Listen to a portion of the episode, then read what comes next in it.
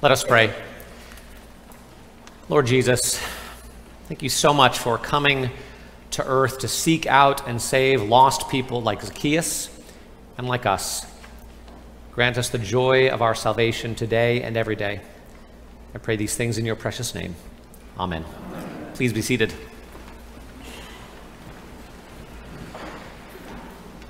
Have you ever been surprised by love? Surprised by love. Have you ever been surprised that someone you thought was interesting or attractive or cool happened to be interested in you too? I hope so. Let me give you an example from my own life. When I was 13 years old, uh, the summer after my eighth grade year, my mother said I could do anything I wanted that summer, but I had to go to this week long Christian camp in August. Ugh. no, thank you. Christian camp? No, thank you. But I was a good kid. I was obedient. I was something of a mama's boy. And there were going to be girls there. And I just finished four years at an all boys school, so that was somewhat attractive. And it was on Martha's Vineyard, so it could have been worse. So I said, okay, I will go to this week long Christian camp. Now, when I arrived, uh, there were this group of older students, uh, juniors and seniors, uh, two boys, two girls, who had spent the previous few weeks together at another camp and had stuck around for a further week. And me being younger, you know, a rising freshman, I was anxious, I was self conscious, I was insecure, and I thought that these older kids were just about uh, the coolest people I had ever met. I still remember their names. There was John and Caroline and Natalia and Denny.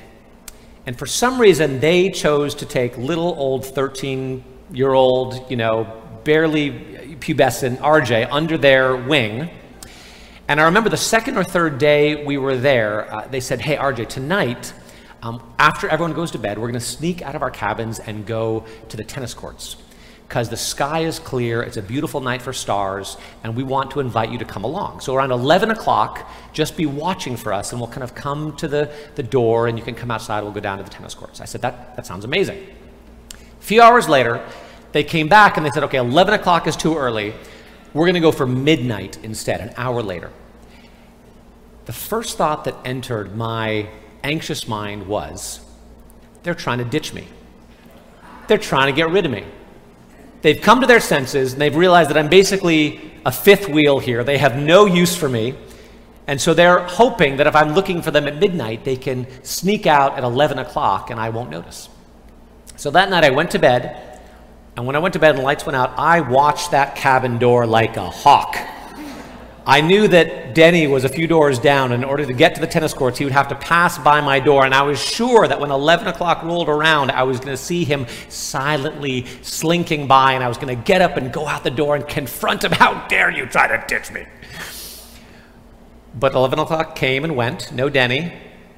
11.15, 11.30, 11.45. And then almost exactly at the stroke of midnight, under moonlight, I see this figure come by the screen door and lean in and go, RJ, RJ. And I got up and I went outside and we met John and he walked down to the tennis courts. And as we were walking through the woods, I confessed to them, I said, You know, guys, when you changed the time by an hour, I was pretty sure that you were trying to get rid of me. And I'll never forget John putting his arm around me. He'd known me for about two days at this point. He said, RJ, we would never do that to you. That was the week I really became a Christian.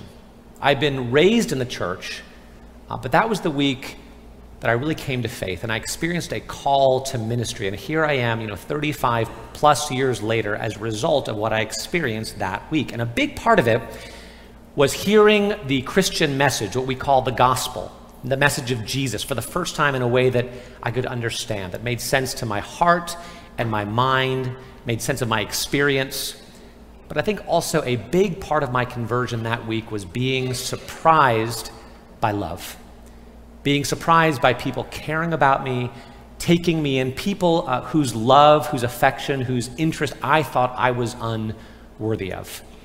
I think I'm here in partially because of those, those four students, those two guys, those two girls who surprised me by caring about me. Let me give you another example, a little more jarring perhaps. Gary Ridgway. Does that name mean anyone to anybody? Gary Ridgway, also known as the Green River Killer is at least the second most prolific serial killer in American history. Uh, in 2003, he pled guilty and was convicted of the murders of 48 people. But by his own confession, and they've done more research, they think he probably killed more like 90, somewhere between 90 and 100.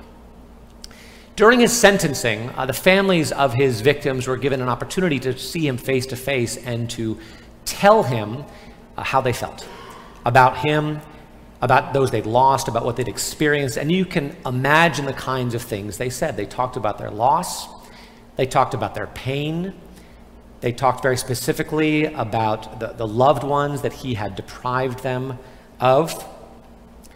They also expressed, uh, rightly, their rage, their anger. One person uh, called him an animal and wished him a long, suffering, cruel death. Another person told him, he said, You know, you are going to hell, which is exactly what you deserve.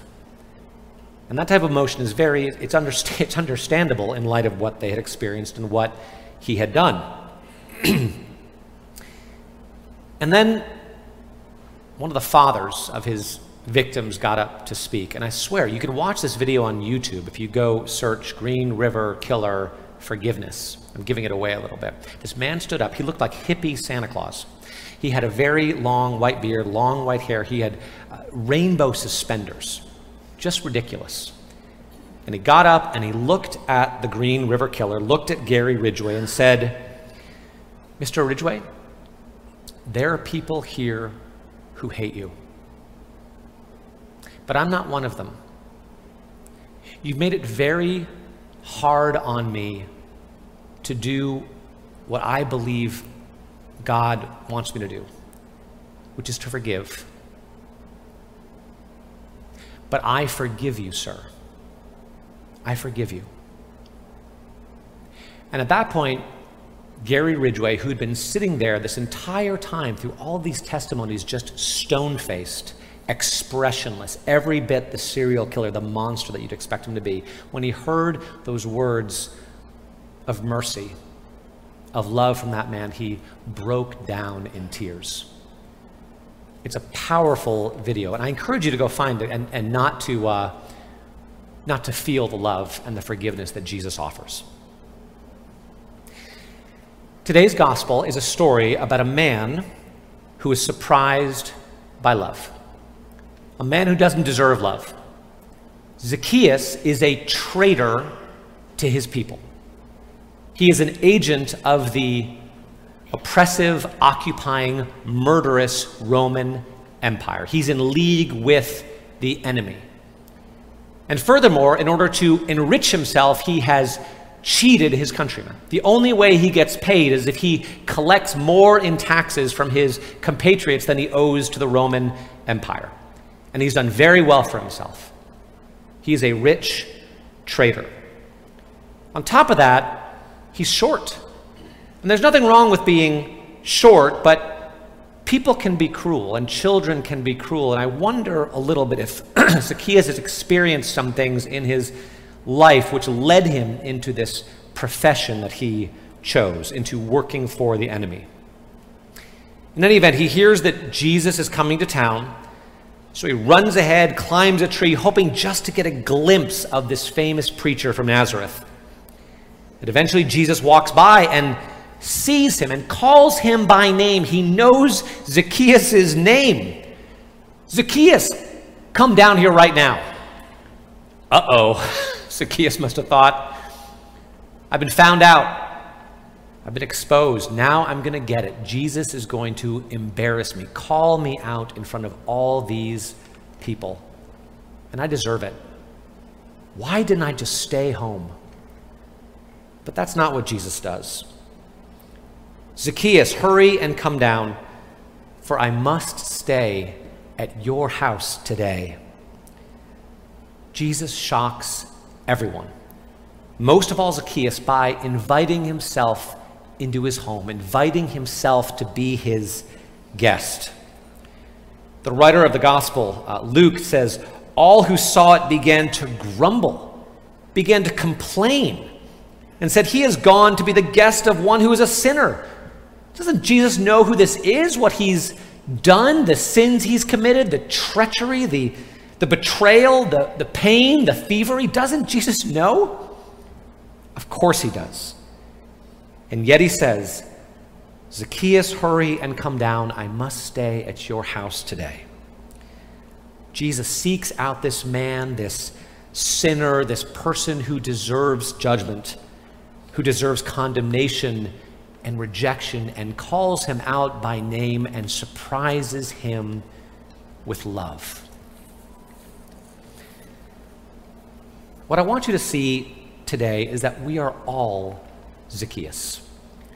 We have all committed sins which put us beyond the bounds of acceptance. We have all betrayed God and betrayed other people. We've all cheated God and cheated other people. We are all under judgment. None of us is what we know we ought to be. And if I can be even a little more scandalous, I think it's biblical to say that each of us even, has a little bit of the Green River killer in us. Because what does Jesus say? He says, anger is the same thing as murder. To be angry with someone in your heart is the same thing as to have killed them. And I, I'm pretty sure that there are a lot of people in here who you can think of someone who has injured you so deeply, hurt you so much, that you kind of rather they didn't exist. We all have a little bit of that killer in our hearts. And yet, Jesus seeks out each one of us today and every day. And He knows our name. And He says, I must stay at your house. I must eat with you. I must be your friend. I must save you. I must be a part of your life. Jesus looks past our sin, our shame, our brokenness, and he surprises us constantly with love and presence and blessing. We are in stewardship season, the time of year when we, we all think about the blessings we've received, the love we've received, the presence we've received, the, the gift that this place is to us, the relationships we have here, what we've received from God and through other people. And we pray about what we might give back give back to God's work in and through this church for the coming year. And so, as we're thinking about that, I want you to hear again how Zacchaeus responds to the surprising love of Jesus. Half of my possessions, Lord, he says, I will give to the poor. And if I have defrauded anyone of anything, I will pay back four times as much. Zacchaeus' life is transformed by the love of Jesus, even as my life was transformed all those years ago. He is surprised by love, and his heart is moved towards gratitude and generosity. It's my prayer that we would each experience the surprising love of Jesus for us as we are, that we be changed and transformed and uh, bear witness to that through our gratitude and generosity.